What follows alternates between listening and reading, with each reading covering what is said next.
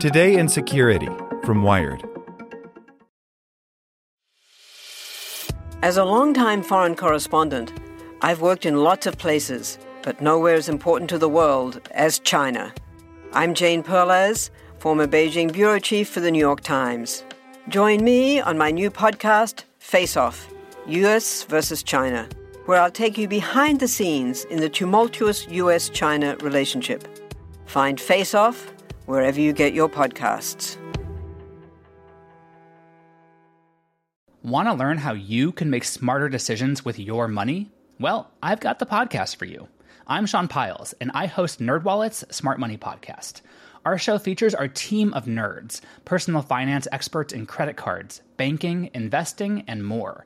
And they'll help you make the most of your money while cutting through the clutter and misinformation in today's world of personal finance. You'll get clarity on strategies to help you build your wealth, invest wisely, shop for financial products, and plan for major life events. Listen to NerdWallet's Smart Money Podcast wherever you get your podcasts. Today in Security from Wired. How Amazon Sidewalk works and why you may want to turn it off. The premise is convenient, but the e-commerce giant's record on privacy isn't exactly inspiring. By David Neild. If you have Amazon devices as part of your smart home, there's a new service on the block you should be aware of. And as usual, there are both potential benefits and potential privacy implications to think about as you consider whether you want to be part of it. The technology in question is Amazon Sidewalk, which Amazon itself bills as, quote, a new way to stay connected. Simply put, it uses Amazon's smart home gear to create a series of mini mesh networks, meaning your devices can stay connected further away from your router and even stay online when your Wi-Fi goes down. This is made possible through Bluetooth and unused slices of the wireless spectrum, with Ring cameras and Echo speakers acting as the main bridges, actually called sidewalk bridges, to keep everything hooked up. For something to work with the network, it's going to need to be compatible with the sidewalk standard. Even if your Ring camera is down at the end of the garden, out of reach of your main router, Sidewalk might be able to reach it through a device that's closer. The network can't carry much data at once, but these smart home gadgets don't necessarily need much bandwidth to stay online. The potential range of the network is decent, up to half a mile depending on the setup, and Sidewalk is free for Amazon customers to use once they've bought the hardware. As an added bonus, it'll speed up the process of adding new Amazon devices to your smart home, as your existing hardware will be able to lend a hand with Wi-Fi connections and so on. So far, so tempting, but the more controversial part of Amazon Sidewalk is the way it shares some of your internet bandwidth with your neighbors and gets some back in return, creating a much wider network of devices that can operate independently. If your internet goes down, your Ring camera can connect to the internet next door to keep sending you alerts, assuming both of you are set up with Sidewalk.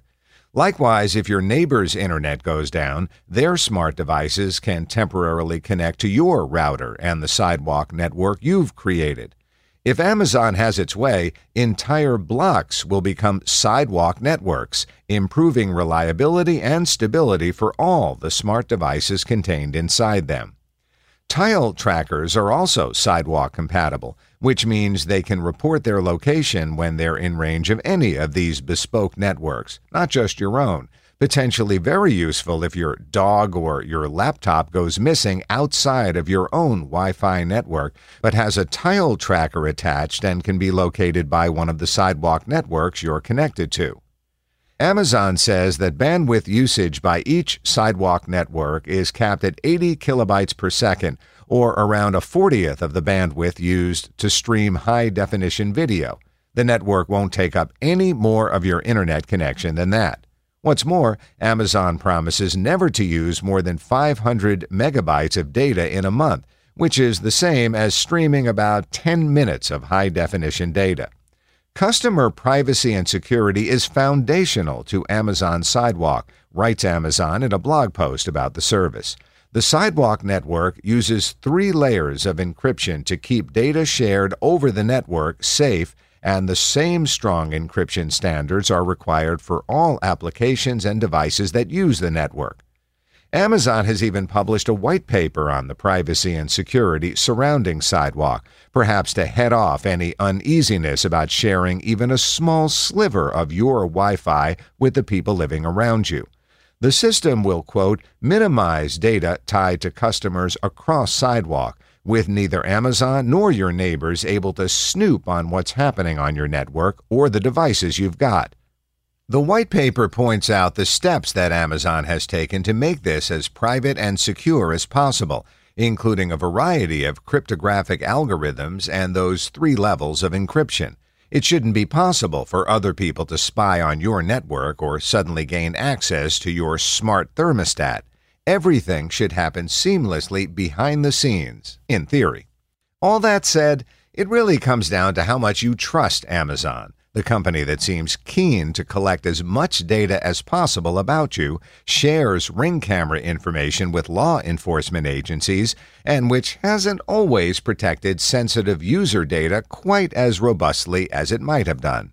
The company has also said it might share Sidewalk data with third-party developers further down the line, and you know where that kind of data sharing tends to lead. If you end up deciding that Amazon Sidewalk isn't for you, you need to take action. It's on by default once the software update has hit your devices. It's also on by default for users setting up an Amazon-powered smart home for the first time. If you want to turn it off, you need to open up the Alexa app on your phone and go to More, Settings, Account Settings, and Amazon Sidewalk.